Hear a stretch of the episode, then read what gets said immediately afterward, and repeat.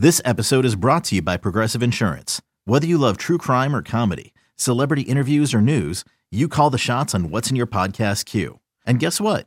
Now you can call them on your auto insurance too with the Name Your Price tool from Progressive. It works just the way it sounds. You tell Progressive how much you want to pay for car insurance, and they'll show you coverage options that fit your budget. Get your quote today at progressive.com to join the over 28 million drivers who trust Progressive. Progressive Casualty Insurance Company and Affiliates. Price and coverage match limited by state law. You could spend the weekend doing the same old whatever, or you could conquer the weekend in the all-new Hyundai Santa Fe. Visit HyundaiUSA.com for more details. Hyundai, there's joy in every journey.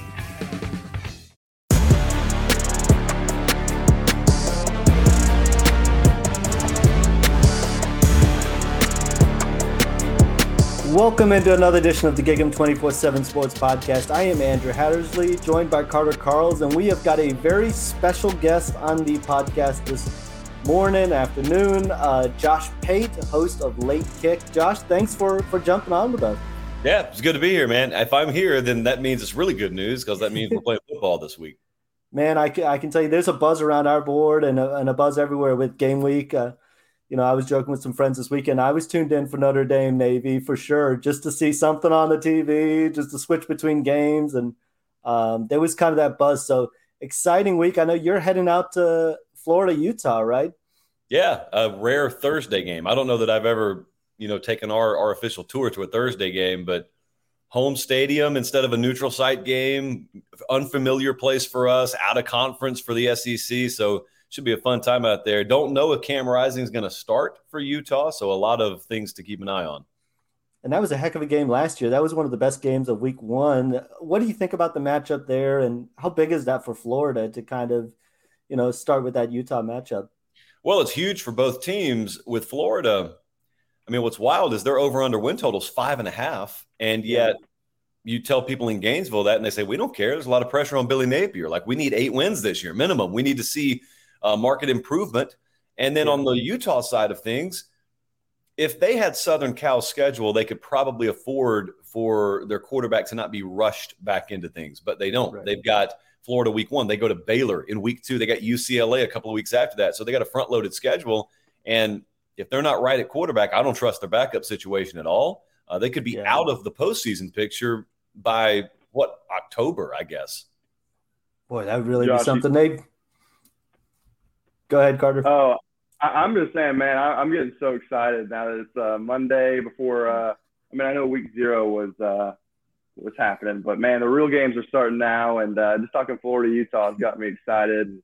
Uh, Andrew, I, I, don't know, we, we can probably start talking about yep. Texas A&M, and um, I yep. wanted to just hop in and ask Josh real quick about uh, just sort of this season, this off season for A&M. Um, you know, it's been really interesting to follow for us because we hear such a wide range of opinions for this team, for Jimbo Fisher, Bobby Petrino. It's like there's this polarized, like one side's like, oh my gosh, this is not going to work. Look at what happened last season. It's just a sign of things to come.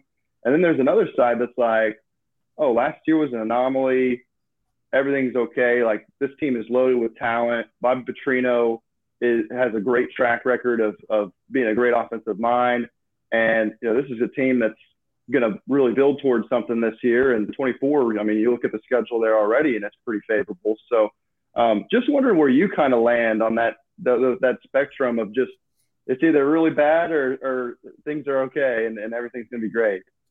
Well, I'm kind of in the middle of, or uh, not in the middle. I guess I kind of blend all those mentalities. I don't think last year was an anomaly. Uh, they were bad offensively and they got a bad result. So that's not an anomaly to me. But then when you have a non anomalous result, or as we would call it in normal terms, a problem, and you address the problem, I, and you had close games that went against you last year and you got a top five roster in college football which gets overlooked by the way. I don't know why it would be the craziest thing in the world to say hey i think texas a&m could be pretty good this year. Emphasis on could because you still have to see it all pan out. But you're right. There's there's such an oil and water approach to preseason expectations and predictions and whatnot. And look it'd be one thing if we were talking about tcu Uh, so TCU on the opposite end of things, they had the best of best cases pan out last year, and they don't have an elite roster, and they lost a bunch of elite pieces, and they lost a very high level offensive coordinator. And so it would be one thing if I heard people saying, well, they're not going to be able to get back this year. Okay, you've got reasons to think that. But man, A&M being what they were last year and someone thinking they're going to bounce upwards, looking at all the evidence around them, I don't even think that's that radical. I think it's probably statistically more radical to say they're going to be as bad again as they were last year.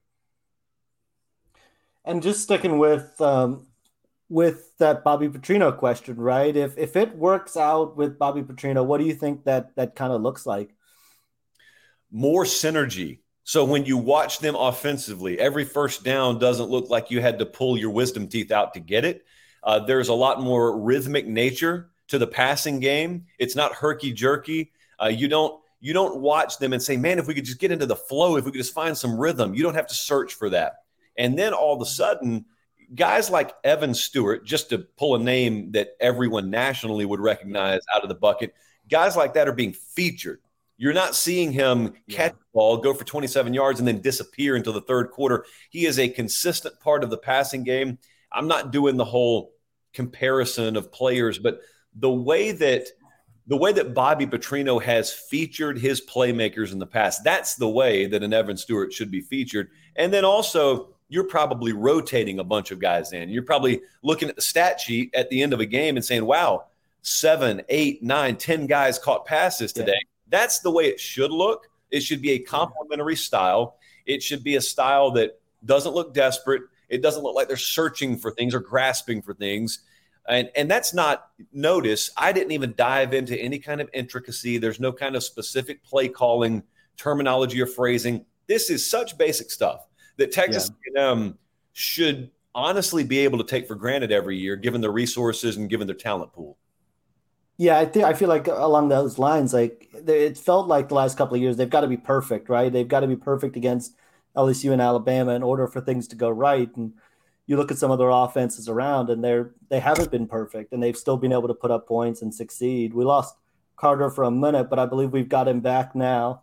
Um, the inter- the dreaded internet cut out on him for a moment there. Carter, we were just talking about the offense, and I know you've got some questions about the defensive side of the ball too. Yeah, Josh, I, am wondering your thoughts on this because uh, we spent so much of this offseason talking about Bob Petrino and Jimbo Fisher, this offense. This defense struggled last year. They couldn't defend the run, didn't generate much of a pass rush, and I mean, you, you see how much talent is on that side of the ball. Uh, year one under DJ, DJ Durkin last year. I mean, it, it, was a new scheme, it was a new coordinator. Um, I'm wondering, do you, th- you think that group is going to take a big jump this season? And, and also, just what are your kind of general thoughts on DJ Durkin and if you think he's the, the right fit for this team? Yeah, I do. I do think they're going to take a jump. Actually, it's all complimentary. I, I probably use that word around Texas A&M football more than any other program, because if, ironically, if Bobby Petrino and the offense do what they're supposed to, it heavily impacts their defense. And there was a mentality last year. You guys know, you watch every snap of every game. Yeah. There was a mentality that was sort of, I guess I would call it Iowa esque, in that defense knew it had to win a game, and that's never a good place to be. And there's no excuse why Texas A&M should be there. But again, it'd be one thing if this roster was void of defensive talent. But I mean, like you look across the front. It's like a who's who of national signing days of years past. And yeah. so, look, there's there's no way you sell me. I'm not saying you guys, but there's no way a doubter sells me on the concept that if this offense improves, that defense won't improve with it. If I shave one or two possessions per game off of them having to be on the field, I mean, I don't think people appreciate how much that adds up over the course of a year. And I don't also don't think people appreciate from a mental standpoint how much it matters that you know you don't have to go out there and win games for your team. It can be complementary. You can contribute to it. No doubt. I mean, it, that that defensive line talent is just ridiculous. I mean, we always joke we lose. We forget it sometimes about Gabriel Brownlow Dindy since he didn't play last year. He sometimes gets kind of lost in the shuffle, and he's a five star and, and was one of the top defensive linemen. And his name sometimes gets dropped off because he missed last year. Uh, looking at the player angle, are there any players specifically that you're kind of looking forward to watching? Like this guy, man, he's he's going to be fun to watch. Um, I mean, would Walter Nolan count? A little bit, yeah, I think so. Because I mean, he he was kind of, you know, I I think he he kind of was was battling some consistency last year. I think he would count. Yeah, so I would count him again, that's not a name that if you say it to an Aggie fan, they're going to say, "Who's he?" But I think nationally, yeah. A lot of people would say Walter Nolan. Let me see. Um, they would snap their fingers. They would remember him from recruiting if they're a hardcore right. college football fan, but they would not have remembered him flashing consistently for them last year. And yet, that's a guy who absolutely could. He has all American potential about him. Putting that all together is a is a much different uh, task, but I think that if things fall right this year, Walter Nolan probably is a name that scales his recognition and value as much as anyone on that team.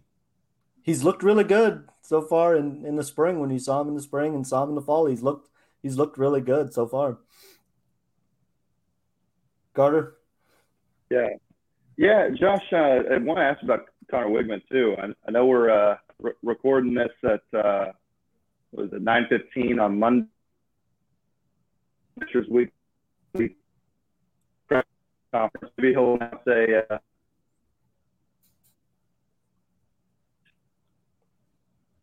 yeah, I think he was just going to ask you your, your thoughts on Conner Weigman and just kind of what you're looking to see out of him if if indeed he is the guy for A and M. Yeah. Uh, look, let me ask you this. So, is there really any question about this sort of in A and M circles that he's going to be the guy? I don't think so. I think you know it's been one of these battles, and he's kind of, you know, he's he's kind of had to battle for this job and win it. And and Max Johnson's certainly a guy that you I think you feel better about having in the quarterback room given the experience he has in the SEC. But I think everybody's general assumption is that Conner Weigman's going to win this job. Right. Yeah. I mean that, that would be a it would be a huge shock to me if anyone other than him yeah. was named starter. So um, I, I just I say that because again I zoom it out nationally people keep asking me, "Hey, are you going to yeah. talk about the A and M quarterback battle?" And there's to me not. I don't think there really about. is one. Yeah, right. The depth situation is something you can talk about because that's a really good place to be. So with Weigman, um, he is to me. I put him in the same bucket as Cade Klubnik over at Clemson, of guys who have all the potential in the world. They don't lack the tools. They don't lack the the acumen to play the position. It just goes to show you how valuable it is in college football, especially to be put in the right position, put in the right situation. Uh, in college football, very rarely do you have a talent that's good enough to overcome things outside of their control on the on the coaching and play calling side of things. So it I know we keep going back to the same thing. We've gone three times back now to the offensive coordinator hire. Yep. That is the domino. It's one of the biggest dominoes in all of the sport this year, not just College Station. Because if that domino falls positive for A and M, yeah. what are we talking about? We're talking about awards season possibly looking different. We're talking about the West looking different. Maybe the SEC championship picture. Maybe the college football playoff looking different. All American teams look different. Everything looks different. You're kind of looking like that team that that played against LSU at the end of last year, and that I think kind of that that consistent group over there. Carter, we got you back, and I know you the internet's kind of going in and out today, so apologies on on that front. Um, Carter, you you uh, I know you wanted to ask a little bit about the the Bama A and M matchup as well. Yeah, I think uh, Josh thinks Bama will have a better season than my Wi-Fi will have. Um, I saw you pick uh, I you pick Bama to win the uh, national championship, and uh, I know they've been a, a topic. They're always a topic of conversation, but their their quarterback battle and and what's going on there. Curious, kind of your thoughts. Uh, is, is it sort of a thing where it's like it doesn't really matter who they have at quarterback. They, they got so much talent everywhere else. I know the Tommy Rees hire was also another topic of conversation. And then also just A&M Texas, tech, or, or sorry, A&M Bama, Texas Bama, what, what you kind of thinking about those two games. Uh, Texas Bama, I, I think is the out of conference game of the year. Like I think yeah. that one's going to be more hyped even than FSU LSU. Home environment has a lot to do with that over neutral site. Um, a&M Bama, I am very much hoping that I'll get to attend. Uh, both teams have to take care of business before that, but that could end up being one of the conference games of the year. And you get look if you look at Alabama this year, the A and M game was was a very very close last second loss for A&M last year. The Texas game, same thing. Bama ends up winning that thing last play of the game. Uh, the LSU and Tennessee games they'll get at home lost both of those on the last play of the game last year. So they had they had like half a dozen games. It feels like come down to not only the last possession but the last play and the style of play. I think they'll incorporate this year is going to lend them to being in more close games. I think as much as I picked them to win the national championship, it's going to coincide with such a radically different offensive approach that I think that them pulling away from teams, the fireworks show offensively, that is not Alabama this year. What I do think they have uh, that may be their saving grace is I think they've got a potentially dominant offensive line. And I also think they've got a better secondary than they've had in several years. And so I think their personnel is still very, very elite. And I think if they can tailor themselves and that personnel to playing that style and committing to it instead of dabbling in it, they'll be good enough to beat anyone they play.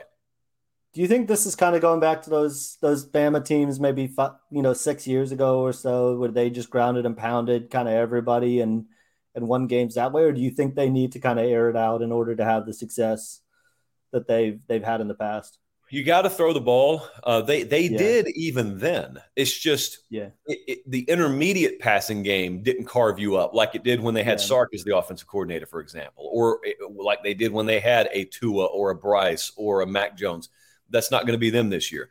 But if you have a guy like Jalen Milroe, who himself is a very legit runner, who can also throw the ball 60, 70 yards in the air, you have the play action capability. You keep your RPO capability. You have got four legitimate tailbacks, probably seven or eight offensive linemen that you can roll out there and play SEC caliber ball. And so mm-hmm. you force people to respect that and plan for it. You maintain speed, if if unproven, still speed on the perimeter to hit folks over the top. Uh, that would be more the style of play I think they'll incorporate this year. So yeah, that's very much in line with maybe what you saw from them in that 2015 championship year. Yeah, yeah, it's gonna be it's gonna be really interesting because I, I have a Alabama friend and we were kind of talking and he even said like I have no idea what this team's gonna look like. It's just kind of a different maybe style than they've had in the past. Got to ask you about A and M because uh, I think a lot of people kind of take the attitude that this team needs to be four and one or five and zero oh going into that Alabama game. Is that kind of where you see where they need to be, or given the back half of the schedule going to Tennessee and having that Alabama game, do you think they need to be kind of four and one, five and zero? Oh? Yeah, and even with those two scenarios, think about this. So if they're four and one, they're in sort of a reset mode, like a wounded animal mode when Bama comes in there, and they hope yeah. to use that as a springboard. And if they beat Bama at home, they can beat anyone else on their schedule. If they're undefeated, then that game gets shaped sort of as the they haven't played anyone legitimate yet. This is their prove it moment. It's always overblown like that. It's always overhyped from a hyperbolic standpoint. Right. But um, either way, yeah, I think they need to be that. And then that game, one way or another, it needs to be a springboard. Like it needs to be something where you peak, and you got to peak multiple times in a, in a schedule like this but they need to peak yeah. there and then they need to ride that. It needs to be a wave instead of a little spike, and then they come right back to earth. Yeah. Carter, I know you're back joining us where we just talked a little bit about that Bama Texas game. Um, I know you had you, you had some more questions on the schedule. Yeah, there's sort of like a two different thoughts with A and M this offseason among the fan base. It's kind of like either it's like no, every year it's got to be championship or playoff or bust kind of thing. When you have this roster, when you have these resources, n- nothing less than a or anything less than a playoff would, would be a disappointment. Uh, but then you also kind of look at, hey, you're coming off a five and seven season. You're trying to build back to where you want to be. Is that kind of mentality appropriate for this year to have to, to, to think, you know, hey, it's got to be at least 10 or 11 wins. Hey, it's got to at least be this. Or do you think that fans should have more of a, hey, if you have nine wins, if you're, if you're nine and four and you have some close losses and you, you have a couple nice wins, you could build to a nice 24. I wonder how you kind of think about that. I I don't think that you are always what your record says you are in college athletics. That's the first thing I think. Yeah. And that is yeah. something that a lot of people disagree with me on uh, because it's a pro sports mentality. You are what your record says you are. Well, in college, you're not because I think uh, the three of us and pretty much everyone watching or listening knows if I gave Texas A&M Tulane's schedule, they'd be predicted to win 10 plus by odds makers and by everyone else. Yeah. They're not predicted to do that right now with the same team. All that changed in that scenario is the schedule. So obviously, there's another factor in play in college athletics disproportionate to the NFL, and that's called strength of schedule. So my my point, anytime someone asks me how many wins does a team need, I always ask them. So I'll ask A and M and and A and M fans in general. I'll say, do you think a&M ending up being a tw- top 12 team this year. Do you think that that would be good? But I don't mean in the AP poll. I mean, if they play at a top 12 level this year, would that be good? Most of them would say, yeah, that'd be good. That'd be a really big improvement. And then I would respond, you know, they could go eight and four and be the 12th best team in the country with the yep. schedule, right? And everyone says, oh, no, that's ridiculous. If you're the 12th best team in the country, you're, you're better than eight and four because they equate 12th best with the AP's version of it. And you rarely mm-hmm. see four loss teams at the number 12 spot, which I get. But I'm not talking about AP. I'm talking about a more power rating, a more true measurement of how good a team is. And I so I think your answer to the answer to your question is where they need to be is they need to be a certain caliber of performance. That's where they need to be. If that means 10 and 2, if that means 8 and 4, if you look at them, uh, I got their schedule right here actually. So so if they if if let's say A and M were eight and four this year, and their losses were by three points to Bama, by three points at Tennessee, by three points at LSU, and they dropped uh, one of the games like Auburn or, or Ole Miss by three. Yeah, you could theoretically be the 12th or 13th best team in the country and do that no one would look at you as the 12th or 13th best team in the country. And that's where the, you know, the dichotomy or divergence, I guess, between properly rating teams and ranking teams comes into play in this sport. And why I always think teams can end up over or underrated because there's not a proper understanding of sometimes how good teams are because everyone gets so married to the results. I know the results are what matter in the standings. Please don't misunderstand me. What I'm saying is A&M could be a really good team this year and still drop some one possession games to other really good teams this year, it doesn't make them bad. And so if they win nine games, wonderful. They win 10 games, that's really wonderful. But saying 10 and 2 or 11 and 1 or bust uh, to me is a little bit short sighted. No doubt. I, I completely agree with you on everything on, on that front. This is a, uh, am I in here? Okay, yep. I think I'm working now. Sorry, the whole Wi-Fi stuff. But uh, yeah, I wanted to ask a follow up because uh, this is music to my ears because I'm I feel like I'm optimistic on A and M this season, but I'm also thinking eight and four, maybe nine and three, and I feel like when I say that sometimes it's like, oh my God, how like this this the world is ending. Uh, how could this not be a ten win team? And uh, so where do you like if you're looking at the whole schedule? Where do you see the wins? Where do you see the losses? Uh, I know you, you've, you've done some predictions, but uh, now with it being, I guess, five days away, what, what's kind of your final prediction for this A&M team? I think I put A&M at eight and four. And the way I like to do it is I like to put toughness ratings on every game. And so, you know, if I've got games rated nine or 10, I'll put those in one bucket. The sevens and eights, I put in another bucket. The six and belows, I'll put in a third bucket. And I like to simulate things a hundred times. And on average, if you've got four games in the seven and eight bucket, would you win two and a quarter on average? Would you win three and a quarter on average? Like, where would you land? And so, yeah, I, I, don't do it the way a lot of people do. A lot of people look at a schedule and they go loss, loss, win, loss, win. I don't think there's a lot of skill in that. There's barely any skill in doing that the week of the game, much less of two months ahead of time. So when I go eight and four for A and M, that's just the most likely result for me. You know, simulating things a hundred times, which is boring, I know. But if you go on the high end, which is more what people want to talk about, uh, th- there's a ten and two, there's an eleven and one in there. To me, I don't think yeah. anybody is really going undefeated with this schedule, but you cannot ignore the talent level on this roster. So when you go the best case, that means you have injury luck.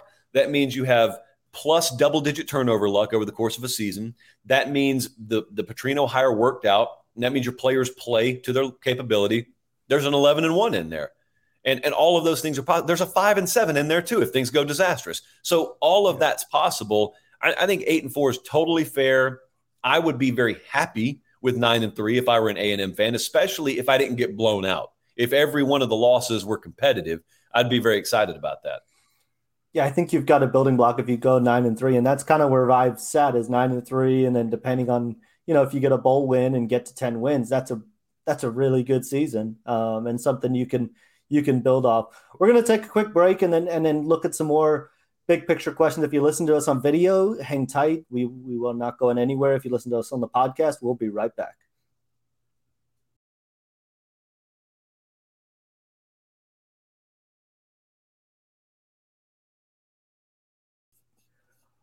Welcome back into the Gig'Em 24 7 Sports Podcast. I am Andrew Hattersley, joined by Carter Karels and Josh Pate from Late Kick. We're talking the little Texas A&M football, a little college football with the C with game week here, week one approaching. Uh, Josh, do you do you think this is a team that isn't right now as it sits is a national championship caliber program, or can they get there by 2024 or 2025? Yeah, they can get there. Yeah, it's it's always yeah. a national championship caliber program. Now you said the word program, which you, yeah. you got to really yell program and you got to let people know what you mean by that because anytime yeah. that you say that, they automatically just they transition to he must be talking about this year's team, which you're not. And I wouldn't say they're a championship right. caliber team this year. Uh, if anyone says they're not a championship caliber program, all I ever ask is, what do they lack? What what yeah. thing or things that it takes to win a national title does Texas A&M lack? They don't lack money, they don't lack resources, they don't lack facilities, they don't lack talent, they don't lack full fan base buy-in. In fact, they've got all of those things in droves. So the only thing that you could come back to theoretically if you don't think they have what it takes is coach. That's the only box that you could theoretically be questioning here. Yeah. And if you if you want to question that, that's okay. That's why this year is really important. And that's why I'm happy to be in the remains to be seen camp. But people who say they don't have it, I'm not sure what they're looking at. Yeah. Josh, from a facility standpoint and from from just an investment standpoint, you're right. What they've done with facilities and head coach and they've pretty much had everything to to to to do what they need to do. Yeah, uh, Josh, I wanted to ask a, a kind of a, a future question too, because I, I keep looking at 24, and I, and I I know fans hate when I say this because I just you, no one ever, ever likes to hear about next year, but you avoid Bama and Georgia next year. Your three biggest games are at home: Notre Dame, Texas, and LSU. This 2022 class will be juniors; their their third year on campus. A lot of your best players will be juniors and seniors. Um, what do you think A&M needs to show this year in terms of improvement for a 2024, you know, with the 12 team playoff to be special for A&M? What what what improvements? What what kind of things would they need to do for 24 to be special? Uh, I go back to the synergy word. If you see offensive synergy, you know you're going to have that the next year. There's nothing that's going to disappear about that. I think a lot of guys that initially didn't pop the way you wanted them to from that 2022 class, if we have a critical mass of them sort of collectively start of start, start to come into their own this year that that leads to sort of a crescendo of sorts next year like and and the other thing is unless they shock everyone and go 11 and 1 this year you won't have to worry about complacency in fact you'll probably have an extremely hungry veteran extremely talented bunch for next year and i think it's totally fair to look at that because i'd be lying to you if i said i didn't think that way about this team. I'm yeah, I'm thinking about 2023, but I'm almost thinking about it as a 24 month project. P- Petrino gets hired. I'm thinking about it as all right. Let's see what they can do this year so that we can get to 2024. And I know it's not fun to talk about that in August. Whatever. Uh, that's the way I feel about it. So I totally get that line of line of thought. Sticking with 2024, obviously, um, Texas and Oklahoma are coming into the SEC. What do you think that's going to do for how that's going to impact Texas A&M from a recruiting standpoint, from a brand standpoint? Obviously, they've hang their hat on being the only um, Texas team in the SEC. What do you think that move's going to kind of do for for Texas A&M and going forward? I think a lot of it's overblown. I don't think A&M will suffer yeah. at all from it.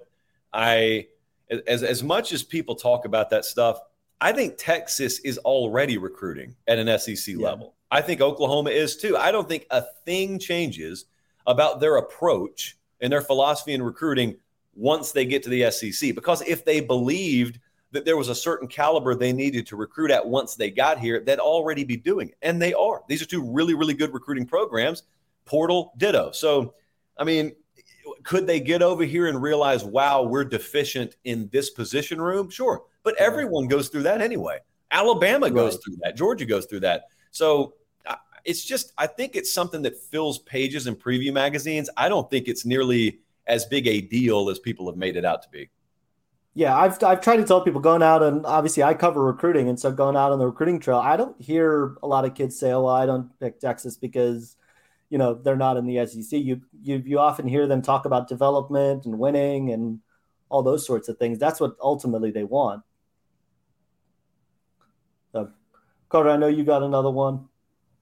Yeah, I'll just ask uh, one more because I know you got to go, uh, Josh. But um, you know, I, I don't know even how to ask this, but uh, there's kind of this narrative, I guess, uh, that, that Jimbo Fisher, like I think a lot of A&M fans feel like because he's not maybe the cuddliest guy, the the coziest guy with, when it comes with the the the media and and how he kind of presents himself. Uh, th- that a lot of national folks are not big fans. And you, you see, like this, uh, the off season, you just see this Jimbo is he on the hot seat, and you, you hear all these just crazy things sometimes where you, you kind of wonder, don't y'all remember he won a national championship, and don't y'all see how well he's recruiting? There's just sort of there's this like, okay, I understand if you cr- are critical of last season, but to go this far, I, I just I'm curious if you as a national guy, you kind of see that amongst your peers of like, wow, you guys seem to be really harsh against this Jimbo guy or, or this A&M program when they really have all the makings that you would want to have. It just hasn't quite happened yet. Yeah. Um, yes, you're right. A lot of national folks do feel that way. I I laugh at it because I don't. And here's what's funny. So a couple of years ago on signing day, we had him on live and that was when the whole sliced bread bro Bible thing started. like that's the day it started. And so he started going back and forth with me on air, and I'm having fun with it. And so I didn't think anything of it when we got done. So then later that day, he said it a few more places. And these people are like, "Oh, I'm all turned off by this. Oh, this what what kind of attitude does this guy have?" And I'm I'm looking at it, laughing again, having complete fun with it. Uh, been around Jimbo several times. The vibe he gives off when the mic and the cameras are off are much different than the one he gives off when they're on air. And it's yeah. it's a really kind of it's the kind of person that if you don't get your feelings hurt, you vibe with very well. If you do get your feelings hurt easily, Jimbo Fisher's not your guy. He's not the guy for you. If you need a guy to constantly feed you stuff and constantly what we would call pump your tires and tell you how great you are, especially if you're a, a media person, he's not your guy. I don't need those things. So I love Jimbo Fisher. I got no problem with him. And he's also a guy who, if you criticize him, but you have logic behind it, he doesn't have a problem with it. He may hit yeah. you up and he may tell you he disagrees with you, but, but it's not going to, again, if you can handle yourself, it's not the kind of thing that should bother you. A lot of people can't handle themselves, and so they get bothered. Yeah. No, I, I think I, that's spot on. I totally agree because I think a lot of times, like the whole Petrino thing this offseason, I, I have this kind of yes, but approach where it's like, yeah, I should have handled it better, but is it really the end of the world? Like, we'll figure it out during the games. Like, we'll, we'll have to see. What, what he says in a press conference is not quite indicative of, of what will happen in the games. Is that kind of how you felt about the Petrino stuff, where it's like you see these people just going nuts online about it, and it's like, guys, it's not that big of a deal. He, he has said that he's going to be calling the plays and countless interviews. Just because he didn't word it the, the perfect way doesn't mean that uh, you know he's going to be this evil dictator that that ruins the program or anything like that. If I watched two adults arguing in Russian, I would never venture to diagnose what their issues are because I don't know Russian. However, I know more about Russian than a lot of people know about offense. And yet they're watching what's happening there and they're diagnosing it on message boards or on talk radio or Twitter. And I I think one of the best reality shows out there would be if we could take a random critic and just put them in a room one on one with the coach they're criticizing.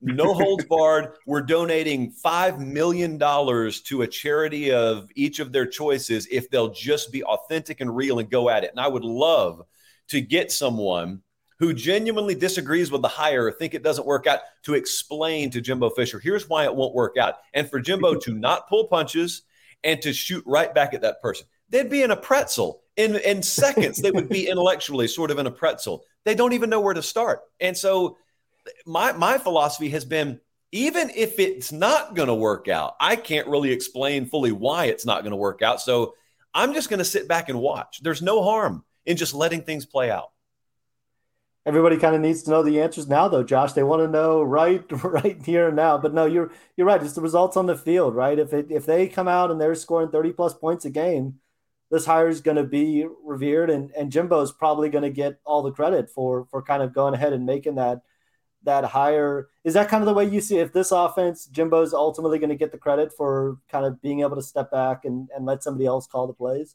Sure, he should get credit for it. I mean, that's that's the way it works. Head coaches get credit all the time for delegating and for yeah. making decisions and putting people in the right place. And that's not that's not even misguided praise. That's their job. That's what they're yeah. paid to do. That's what the captain of a ship does. No, no doubt. I, I completely agree with you. Well, Josh, thanks thanks so much for for jumping on with us and and doing this. I know you've you've got a really busy schedule, so we we really appreciate it and uh, look forward to having you back on in the future. I appreciate it, guys. Thanks, Josh. Have a good time at Utah. Thanks, Josh.